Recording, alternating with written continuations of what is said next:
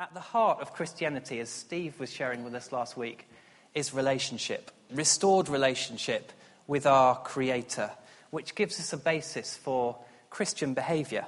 Behavior that results from having died and raised with Christ, and of having our lives hidden with Christ in God. It's the upward call of God in Christ that we're looking at this morning. So, what we're talking about, if you want a phrase that sums up this morning, it's out with the old and in with the new. Out with the old and in with the new. Slide two, thanks, Tim. Let's read the passage together. Since you've been raised with Christ, set your hearts on things above, where Christ is seated at the right hand of God. Set your minds on things above, not on earthly things, for you died, and your life is now hidden with Christ in God. When Christ, who is your life, appears, then you also will appear with him in glory. So, if you're a Christian here this morning, if you're a follower of Jesus, the headline news is you've been raised with Christ. Yeah. You have, it's already happened, you have been raised with Christ. Can I hear a hallelujah to that? I heard one from Graham. That is good. Great. We have been raised with Christ. Just nudge the person next to you a minute and tell, tell it to their face. You have been raised with Christ. What's true of Jesus is now true of you. You're a new person, you're a new creation. You belong to Jesus and you're part of his brand new world.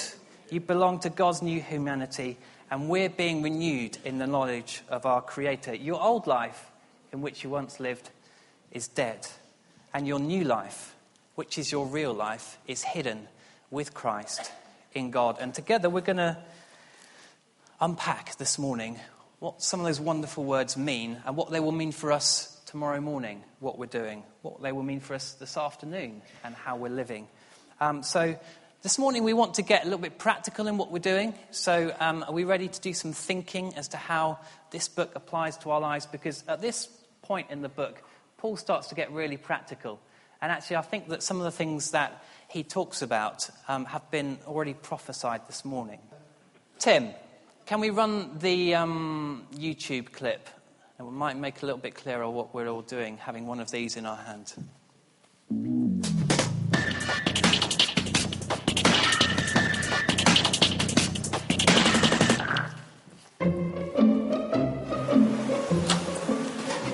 Sit that chair. All right, here's the deal marshmallow for you. You can either wait, and I'll give you another one if you wait, or you can eat it now. When I come back, I'll give you t- another one. So then you'll have two. But stay in here and stay in the chair till I come back, okay? All right.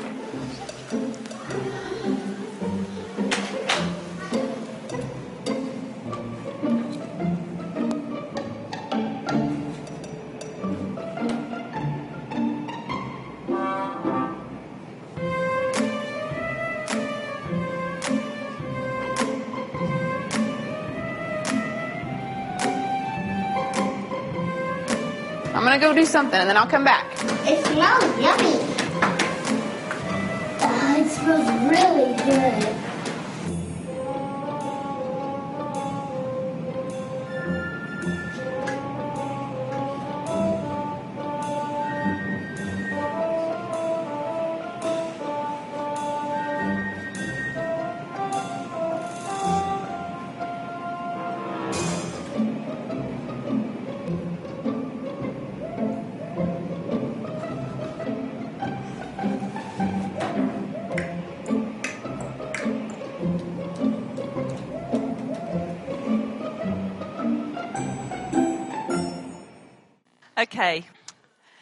Probably guess which children were allowed to have two marshmallows at the end of that experiment and uh, which children were unfortunately not permitted because the first one hadn't even survived.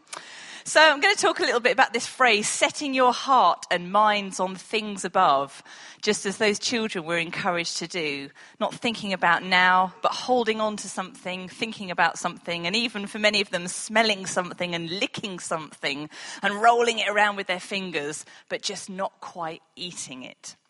So, when Paul talks about setting your hearts and mind on the things above, we're talking about spending an eternity with Christ and being glorified with Him and having the fulfillment of all the promises of being made totally new in His presence when we're with Him. But that could also sound a little bit sort of hippie-ish, couldn't it? And a bit sort of dreamy and a bit kind of being in la la land. And we've all met those sorts of people as well, haven't we? So, things above, what is that about? Well, it's looking towards our glory with Christ in eternity. It's the two marshmallows, okay? That's what Paul's talking about. He's talking about eating the two marshmallows. But having our hope set on a complete and utter transformation of ourselves. And as we see Christ's excellence and completeness on the cross, and this is the secret. And we begin to experience some of that in the here and the now as well. When Christ appears in glory, then we will too with him. But Jesus has brought an end to one age, but has ushered in the beginning of his kingdom coming, his will being done on earth as it is in heaven. On the cross, it's not just a commercial break or a pause before Jesus picks up the rest of the job and finishes it off. On the cross, Jesus said, It is finished. It is finished. An absolutely colossal statement. He's not just stalling things and pressing the pause button, but he's saying, It is finished. On the cross, Jesus is not saying, Well, I've dealt with the worst of it. a bit like when you mop up a spillage, you know, sometimes you just have to make do with getting rid of the worst of it. I'm not just getting rid of the worst of it and then I'm going to come back and kind of do a proper clean up job later on. But Jesus says on the cross, It is finished. I have cleaned everything up. And also, when Jesus says, it is finished, he's also meaning it started as well. It has started too. Paul says in 2 Corinthians 5:17, if anyone is in Christ, he is a new creation. The old has gone and the new has come. Not the new is coming or the new is coming. The new new new new is coming but the new has come right there and then. The first fruits, as well, are, of course, for us testified by by the power of the Holy Spirit. In Ephesians 1, it says, Having believed, you are marked in him with the Holy Spirit, the guarantee of what is to come. The Holy Spirit testifies with our spirit that the beginning has already started for us. So let's think a little bit about setting hearts and minds on things above. So I wonder if you would like to turn to the person behind you. Let's not do person next to you because often it's your spouse and you've probably talked about these things and you know what they think about everything anyway. So let's turn to the person behind you or in front of you if you're at the back. And the question I have for one minute for you is what is the difference between setting hearts and minds on things above? What's the difference between setting your heart on things above and setting your minds on things above? So let's talk about that for one minute. Go.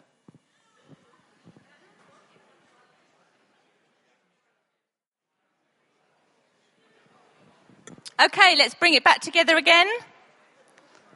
Okay, as Simon said at the beginning, what we'd really like is to encourage you and help you to think this morning. And I know for some of us, we think out loud and we think whilst we talk. So hopefully that has helped some of us to have a think about some of these things. Okay, so would anybody like to offer up some thoughts about what they think the difference is between setting our hearts and our minds on things above? Anything? Anybody? Yeah, great. Al, go for it. Okay, so heart is longings and mind is sort of thinking about things a bit more. Okay, anybody else want to add to that? Setting your heart on something you haven't already thought about, yeah. Okay, so you're saying that they're, they're potentially partners as well, not, not or. Great, very good. if you didn't catch that, go and speak to Lynn afterwards. She'll explain to that. She's got. She's got another sermon brewing there for her. Great. Yeah, absolutely. And I'm sure lots of us have had similar thoughts and uh, variations on the same theme. I mean, the mantra of our age is if it feels good, do it, isn't it? It's about instant gratification. And uh, there's something strangely comforting to know that uh, 2,000 years ago, people were struggling with the same thing in a slightly different context. The heart is the seat of our emotions. And uh, setting our heart on things above involves making an active decision and a conscious choice of the will. And it's almost like the heart is the motivation. And we talked about desire, you know, wanting something, springing ourselves into action to do something comes from the heart. But also, the mind is really important as well. The scriptures say, Love the Lord your God with all of your heart, your mind, your soul, and all your strength. God is wanting us to not have compartmentalized adoration and worship for Him, but to love Him with every single part of our being our physical bodies, our emotions, our motivations, our joys, our pains, and our struggles as well. To love God through and uh, to let Him to walk with us in all of those things we need to be people who learn to think, not just going with the flow or blindly following the crowd. It's funny, isn't it? A lot of people think that when you become Christians, you actually switch your brain off and you stop thinking. Well, that's, that's the enemy's twist. because actually the absolute opposite is true. When we become Christians, when we acknowledge Jesus as our Saviour and Lord, it's time to switch on the brain and to start thinking about things, to start processing, reading, talking, all of those sorts of things. We should be a thinking people. And, uh, you know, we need to express that as well, not just private thinking, but out loud thinking, thinking with other people as well, thinking in community and studying community. But of course, I could say quite a lot about that sort of thing, but I won't at the moment. So I'm going to hand over to Simon now. He's going to talk a little bit more about what being hidden in Christ means. Since you've been raised with Christ, who is seated at the right hand of the Father, set your hearts and your minds on things above. Literally, seek after, think about, and desire Jesus. So there's this wonderful phrase your life is hidden with Christ in God. And we're just going to unpack a little bit of what that means. Our Kirsten, at the moment, our daughter, our middle daughter, who's four, she's having a bit of a tough time because she's got a big sister who's six. Kirsten can't quite do everything that Olivia does.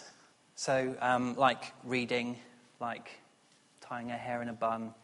Um, I've never learned how to do that either. But um, and because Kirsten can't quite live up to what Olivia is doing, she ends up getting really frustrated and throwing fits of rage, actually, some of the time. And um, I guess some of us might feel like we live our Christian walk a bit like that, a bit feeling like we don't quite live up to the mark. We can't quite do it. We can't quite live up to our own expectations sometimes. And even this morning, I guess, some of us might be here as we thought about last week, feeling a bit low, feeling like we've messed up, maybe feeling like I've messed up so much that I don't really belong here this morning with this lovely, happy group of people.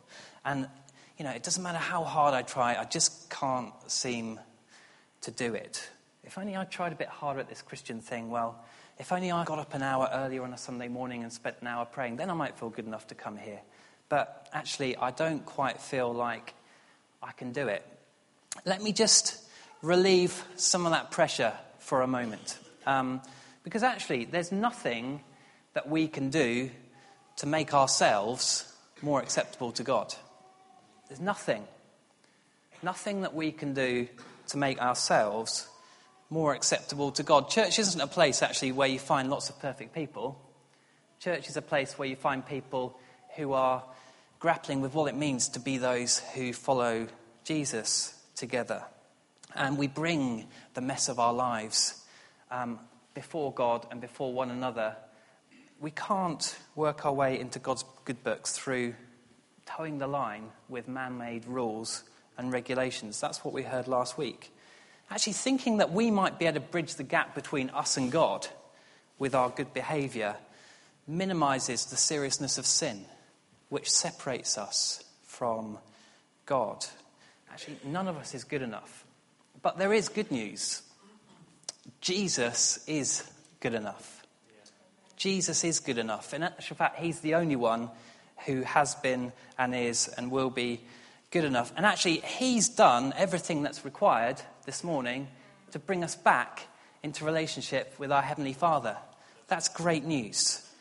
And because our lives are hidden with Him, remember, it's already happened, because our lives as Christians are hidden with Him, nothing can separate us from the love of God. Nothing can separate us from the love of God. If you've accepted and embraced the work of the cross, then you're right with God this morning. Jesus is, Jesus is the only way to the Father. And that's the thing that marks out Christianity from any other religion on the face of the earth. The hymn writer put it like this Blessed assurance, Jesus is mine. Oh, what a foretaste of glory divine, heir of salvation, purchase of blood, born of his spirit, washed in his blood. This is my story, this is my song, praising my Saviour all the day long. This is for those that like these kinds of cuddly pictures.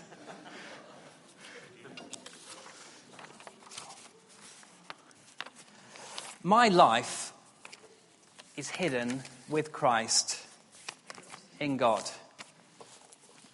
My life is hidden with Christ in God. God takes our story, full of mistakes, full of blotches, full of things that perhaps we prefer weren't really there, and enfolds it into his greater story, where Jesus has the starring role. And everything that we now are is wrapped up in Him. Children safe in our Father's arms, as we've been singing about this morning. I'm not who I was. I'm a new creation. I'm in Christ. And when God looks at me, He sees Jesus. And with Jesus, God is well pleased. God's view of me is in Christ, and Christ is perfect. So, what's all this mean for the here and now? Um, what's all this mean for how we're to live this week? All this stuff about hearts and minds set on things above, it, it could seem a bit distant, couldn't it? Um, actually, Jesus wants us to live in such a way this week that we bring heaven to earth. As we're focusing on the things of heaven, on earth as it is in heaven is how we're to pray and how we're to live. So Paul then gets practical about two things. Let's take a look at the next part of the passage together. And he gets practical about sex and he gets practical about speech. Two areas of human life that involve great potential for good and evil. Casual sex and casual talk are both actually destructive. Put to death, therefore, whatever belongs to your earthly nature sexual immorality, impurity, lust, evil desires, and greed, which is idolatry. Because of these, the wrath of God is coming. You used to walk in these ways in the life you once lived. Remember, out with the old. But now, you must rid yourself of all such things as these anger, rage, malice, slander and filthy language from your lips. Do not lie to each other. Since you've taken off your old self with its practices and you've put on the new self, which is being renewed in knowledge in the image of its creator. Sin separates us from God, and it not only damages our individual relationship with God, it actually damages our relationships with one another as well. What I do affects you. That's what being part of the body means. Sin separates us from God and one another because of shame. If people really knew what I've been up to this week, then they wouldn't think I'm a particularly good Christian. So instead of hiding myself in God, I choose to hide myself alone out of shame. I won't go to church this morning because um, I'm just feeling really guilty about my life at the moment. I'm not quite measuring the mark. I'm not quite living up to who God wants me to be. So I'll just, I'll just hide away by myself at home this morning and I can't face being with other people. That's actually how this story starts in the Garden of Eden. Adam and Eve sinned, God came looking, and they hid in shame. Shame puts up barriers between us and God. Actually, the same barriers that we read about later in this passage that Christ came to demolish and to bring down. So this morning, Christ wants us to throw off shame. Christ wants us to throw off shame. It's no longer part of our new designer wardrobe that God's got in mind for us. It belongs in the old pile. Has everybody got an old pile of stuff where they ditch at home? It belongs in the old pile. Um, I want to recommend two books um, which recognize some of the battles that we all face in the area of sexual temptation and emotional fulfillment. One is Every Man's Battle, and one is Every Woman's Battle.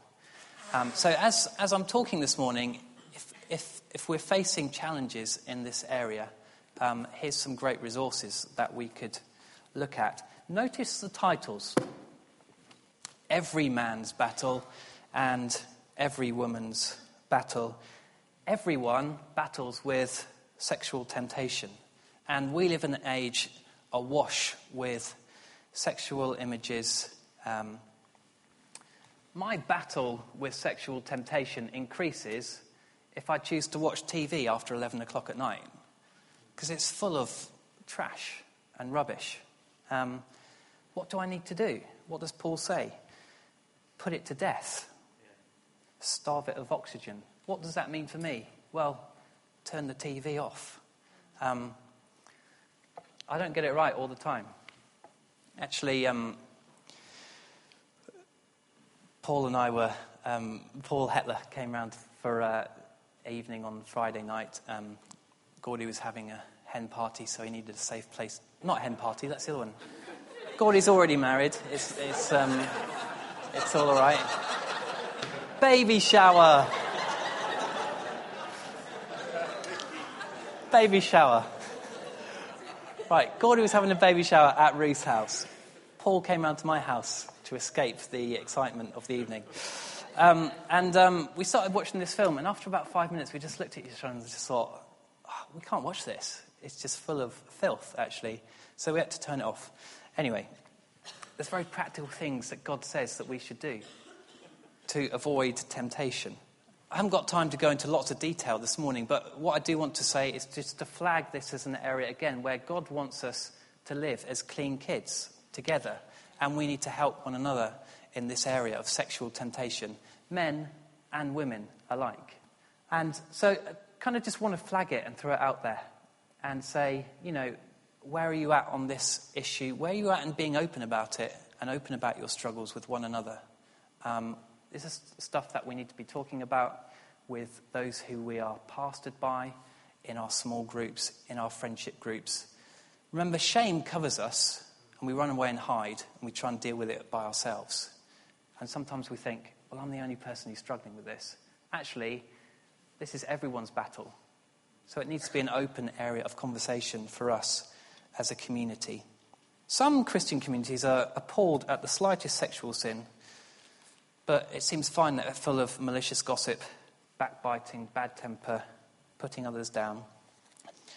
There's a clear command here from Paul in terms of speech do not lie to each other. Do not lie to each other. Truth is often inconvenient, uncomfortable, embarrassing. And I don't know about you, but often for me, the temptation is to make something just a little bit more palatable out of fear, probably, of being rejected by that person.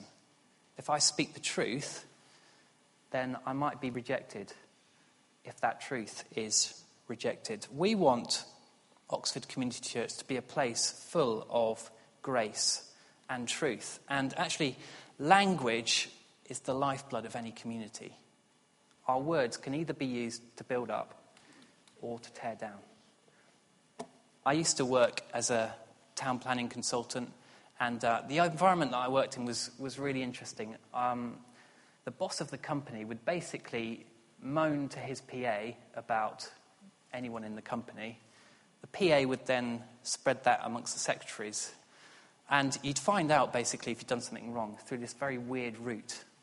And um, what it did actually was breed an atmosphere of distrust and of gossip and of malicious talk and of slander. But God calls Christian communities to act differently. That, that belongs with the old life.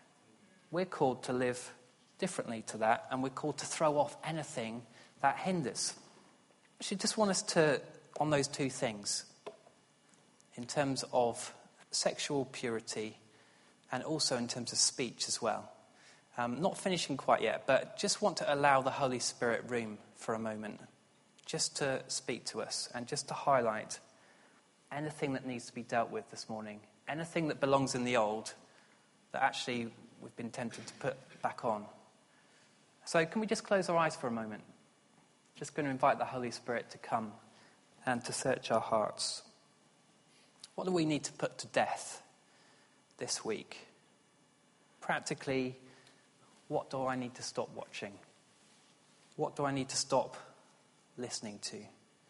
Who have I spoken ill of in this community behind their back? What conversations do I need to stop engaging in at work? What do I need to consider dead, gone, buried, part of the old life? What happens when we mess up and we do? We admit it, we confess our sin, we receive God's forgiveness, we make amends with anyone that we've hurt, and then we move on. We don't have to live with this stuff. That kind of approach takes seriously who God is. So pray this with me. Search my heart, O God. Know all my thoughts and my ways. Have mercy on me according to your unfailing love. Wash away my iniquity and cleanse me from my sin. Against you I have sinned. Cleanse me, and I shall be whiter than snow. Create in me a pure heart, O God, and renew a steadfast spirit in me. Restore to me the joy of your salvation, and grant me a willing spirit to sustain me. Amen. Great, thanks, Simon. I want to talk a little bit more about putting to death things because I believe that the ability, the motivation, the decision, and the empowerment for us as Christians to put things to death is a vital part of our spirituality and of our walk with God and of our becoming mature children as well and people of God. Now, I like to, I'm not ashamed about this, but I like to watch EastEnders. And um, I've actually I've actually decided not to watch it during Lent and to try and and, pr- and use the time to pray instead.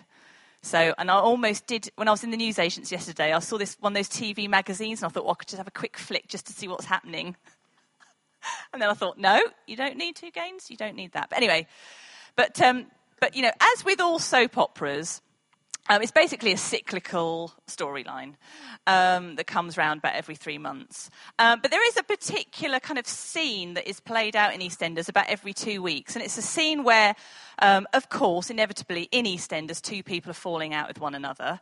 And uh, they're usually related to one another. So they have a Barney and, you know, a big old slangy match. match.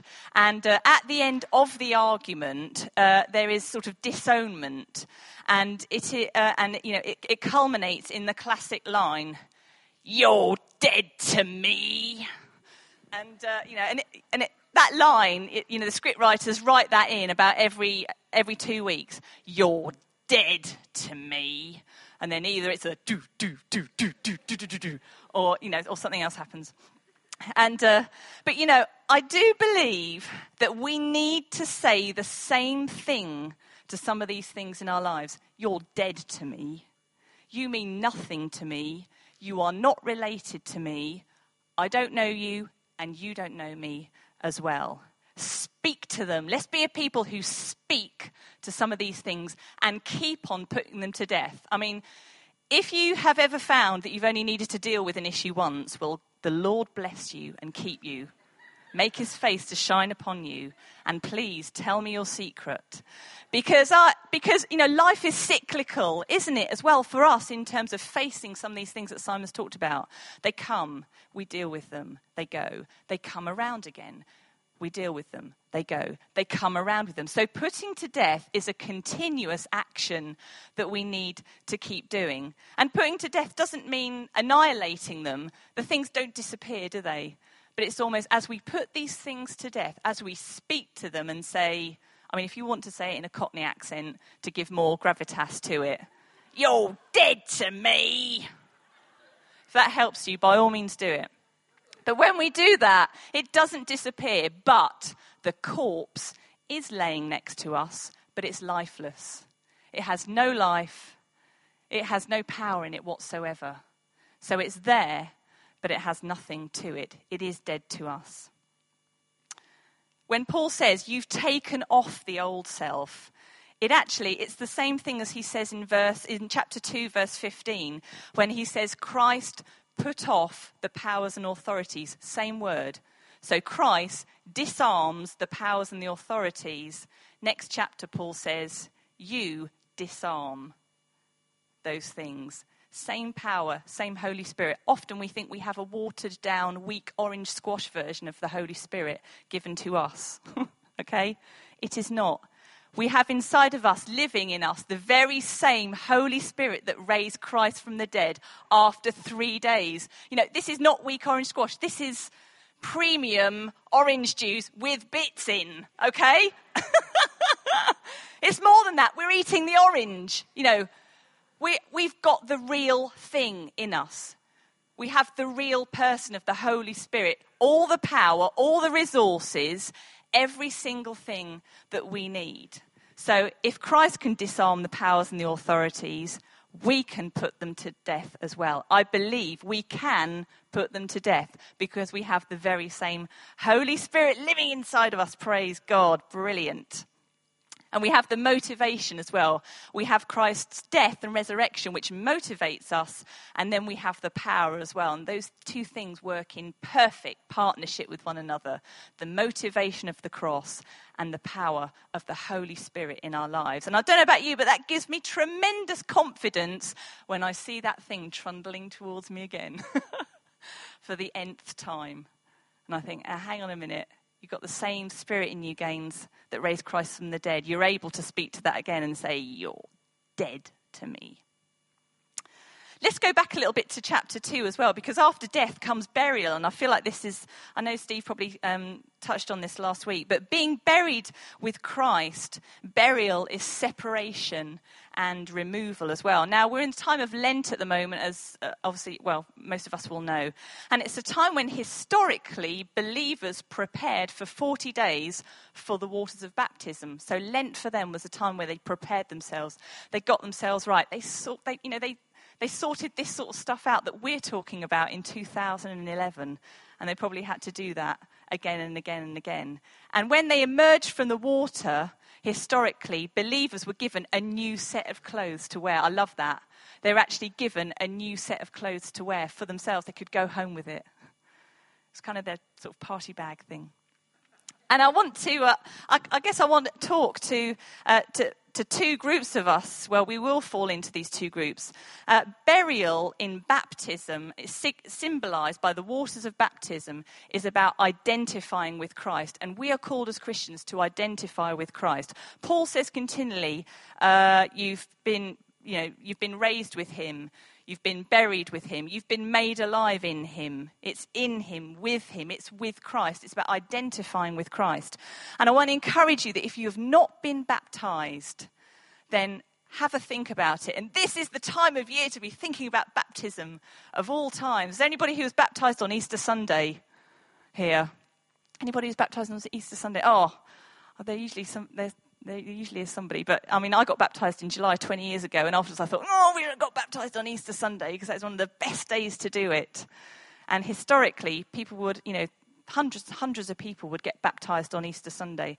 But I'd like to encourage you, if you have not thought about getting baptized, then that can be part of your life where you identify yourself with Christ and where you symbolically are buried. Now, when I was baptized, it was really weird, but God weird, like good weird, okay?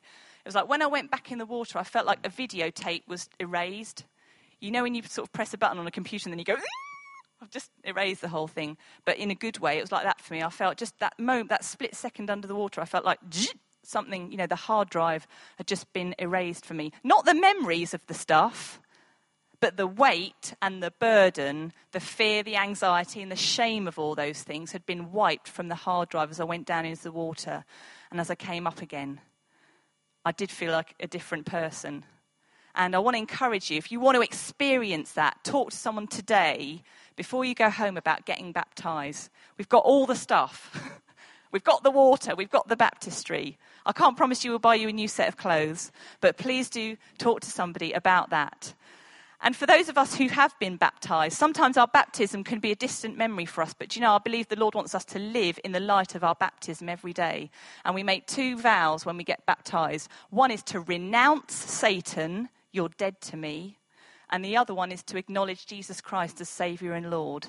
And that is how we continuously put to death these things by going back to that day in July, hmm, 20 years ago, and by, okay, I said it that day, I'm saying it today. I'm renouncing the works of Satan in my life as I see them coming towards me, and as I see them go past me, as I've done some of them. But also, I say Jesus is Savior and Lord as well, and I put him over and above those things.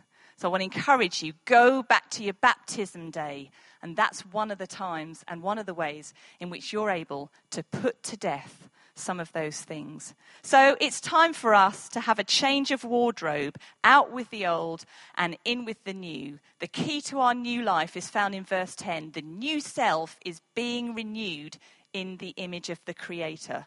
Paul says, You used to do that. You used to do that. So, in other words, what he's saying is, You don't need to do that anymore. You don't need to do it anymore. You used to do that in your old self but you've put on something new. It is finished, it has started for you. So you don't need to do that anymore. And sometimes we forget, don't we? We used to have this Fiat Tipo years ago, and um, the electric window bust. And uh, we often go from Botley to Witney, and there's a toll bridge there, the 5p toll bridge. And so um, we spent a whole year opening in the, you know, in the chills of winter as well, opening the door to try and you know get our arm around and give the 5p to the guy often dropping it in the gutter and uh, you know but actually one, one day we did get the window fixed but you know it took me four days to stop opening the car door i'd almost forgotten where the button was and I kept opening the door all the time. I think, oh, you know, doing it and thinking, oh, I don't need to do that. But I thought, well, I'll do it now because I'm halfway here. You know, and we're a little bit like that, aren't we? Sometimes we just forget the window is fixed for us. We don't need to keep opening the car door and doing it the wrong way, doing it the long way, doing it the difficult way, succumbing to these things. The window works for us. It's not a gradual change either that comes from within. It's about putting on what Christ has done for us on the cross and wearing it as an active response. The new self is renewed in knowledge of the image of God. And um, actually, I was going to. I was going to bring some of what Simon calls his old faithfuls from his wardrobe today, but um, but I actually I left them at home. We were halfway here in the Botley Road, and I said, "Oh, I forgot to bring your old faithfuls." And I thought, "Oh, maybe that's the Lord's way of telling me not to embarrass my husband in front of other people." But um, Simons has this kind of thing about old faithfuls, and every now and again, I put a pile of clothes on our bed with a with a piece of paper on it saying, "Please." please can I take them to charity shop? And he sorts them out again, and the old faithfuls go in the bottom of the wardrobe again. And you know, some of these clothes, I have not seen him wearing them for 11 years. Um, but they're just, you know, they've obviously got some sort of hold over him. I mean, you know, they're just, you know, like some of these, he's got this sort of what he, he calls it a Hawaiian shirt. Um, I'd like to call it sort of an accident in a fabric making factory, really in shades of, I mean, you know, like in the 90s where it was all about neutrals, browns and greys and creams. This is like a neutral Hawaiian shirt. Yeah, absolutely. It's definitely not rustic chic, sort of more, more rusty chic. Um, but, uh, and you know, shapeless jumpers that kind of uh, sort of extra, extra, extra, extra large that have never fitted him and that sort of drown him. Anyway, if you, if you want to see them when next time you come round, I'll be quite glad to show you them. That's fine. But it's almost like get rid of the old faithfuls because you don't need to wear them anymore. You have a new set of clothes to put on. Chuck out the jeans with the ripped knees and the ripped everywhere. Get rid of them and chuck them out. Now, one of the things that I love about transformation, about becoming more like Jesus, is that there are a thousand and one different ways to do it. It's not like going to the doctor and getting a pill or a cream, is it? You know, rub this on in three days, you'll be a bit more Christ like. But there are so many different ways. And Simon said about, you know, reading some good books. Um, just want to say about, again, getting rid of things is about rejecting thought patterns, saying, You're dead to me, getting some prayer and deliverance from people that we trust, putting yourself in the right environments, the right places, and removing yourself from the wrong environments where you know that that will be a temptation for you. But more importantly, as well, putting in the good stuff. So, in other words, creating God centered thought patterns as well, practicing them, reading your Bible praying, listening to God, listening to edifying music and TV programs. Listen, oh, you're probably thinking, no, stop, stop watching EastEnders then, Gaines. Listening to your friends as well. And, uh, you know, one of my favourite phrases is um, that we often, often say to people is, uh, it, you know, being more like Jesus won't happen by magic. It doesn't happen by magic, and it doesn't happen by wishful thinking either well, maybe one day I'll be able to get that sorted out, and maybe God will highlight that one day for me. Maybe I'll be in the right place at the right time with the right person, the right motivation to get prayed for one day, and then I'll do it. And, uh, you know, I want to say to you lovingly,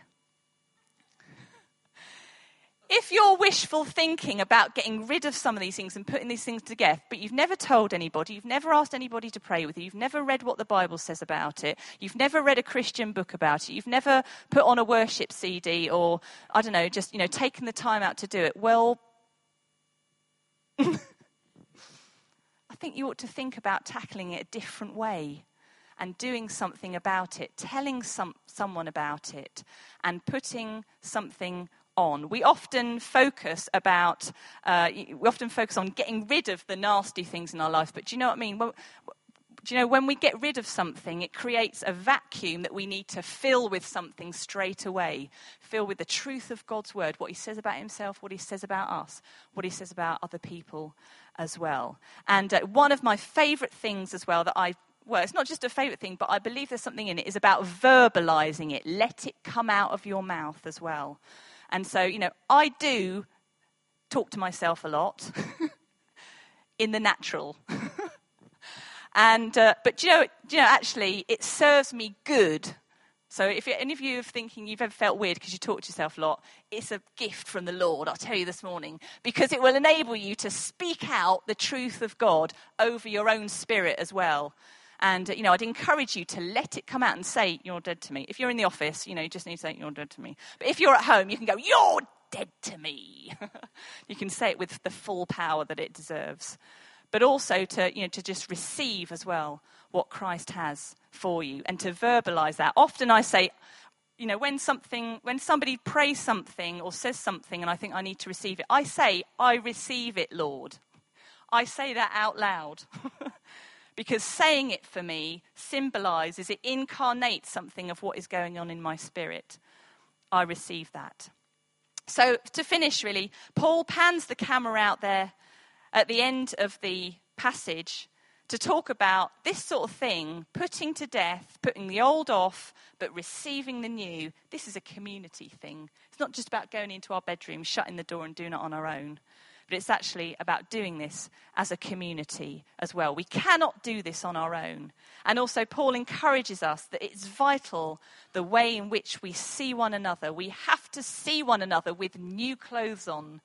When we look at people, we need to see them in the light of who they are in Christ Jesus, to see the best, to see the gold, to see the eternity, to see the things above in the life of the people that we have been given to walk with as well.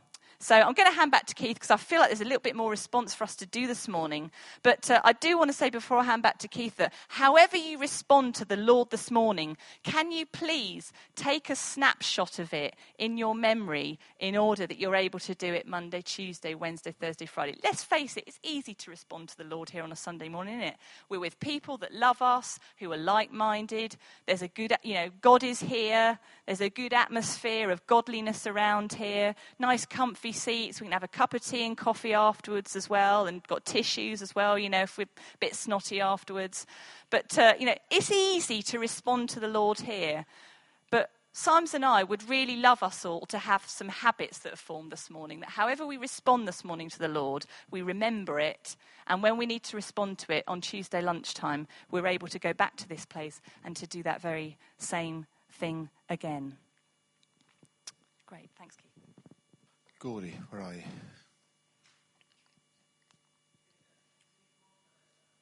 Um, I just felt like God uh, spoke to me during that and wanted me to share something.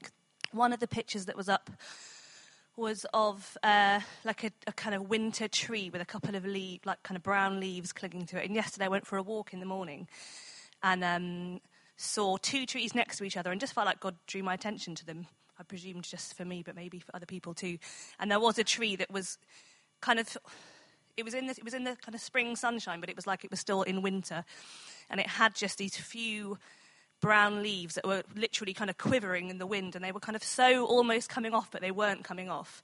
And right next to it was a huge tree where all the leaves had come off, and the um, like the spring buds were starting to come through. Not starting to come through, they were there. They were kind of bursting, kind of ready with life. And I felt like God uh, wanted to speak through that picture this morning. Um, that there are people here this morning who are like that bare kind of winter tree. Uh, and there are kind of things in your life that actually to God they're already dead because you have been raised with Christ. But in your life they're still kind of there. And it's kind of like they're clinging to you, but it's kind of a little bit like actually you're clinging to them as well. And there's a feeling of thinking, gosh, I already feel bare, I feel vulnerable, I feel scared. And if I let go of these things, they're so part of you, they're so part of your clothes and what you wear that you kind of you don't want to let them go. You don't want to let uh, the wind of God's Spirit, I was feeling. Um, you don't want to let the wind of God's Spirit kind of blow them away and kind of blow them off. Um, but that actually, when you do do that, yes, there will be a, a time then of feeling that bareness, but what will come will be that new life and will be that fruit and that kind of, yeah, that newness. Um, and just along with that, yeah, God's not speaking that in a in a way of condemnation, but in a way of kind of of hope and of kind of encouragement and just kind of come on, like you're in you're in the season, but you need to really step into that season. And um, so I was reminded of a verse in Song of Songs, or verses that say, See, the winter is past, the rains are over and gone, flowers appear on the earth, the season of singing has come, the cooing of doves is heard in our land. The fig tree forms its early fruit, the blossoming vines spread their fragrance. Arise, come, my darling, my beautiful one, come with me. And that's what God is speaking to us this morning. Um, it's what I want to suggest that, that we do. I feel like there is a just a kind of a taking stock and a going away and putting into practice to be doers of the word this morning, not just hearers only. Um, and I think most of this morning is about actually going away and working it out. But I, the sense that I have is nonetheless there is a place of particular response this morning. I want to give a couple of invitations too. Um, if in, in some way right now you actually feel challenged about whether it's baptism or following on from Gordy's word about actually you need to let these leaves fall off the tree and die. I simply want you to make a response. Actually, you're making a decision this morning, not just sitting in your chair and letting it, that decision with you and God, but actually doing something public about it. As we sing this song together in a moment, uh, you just come and stand one side down the front. People just come pray with you, not matters of ministry, but just supporting you in the fact that you're making a decision right now to shake something off and move something forward.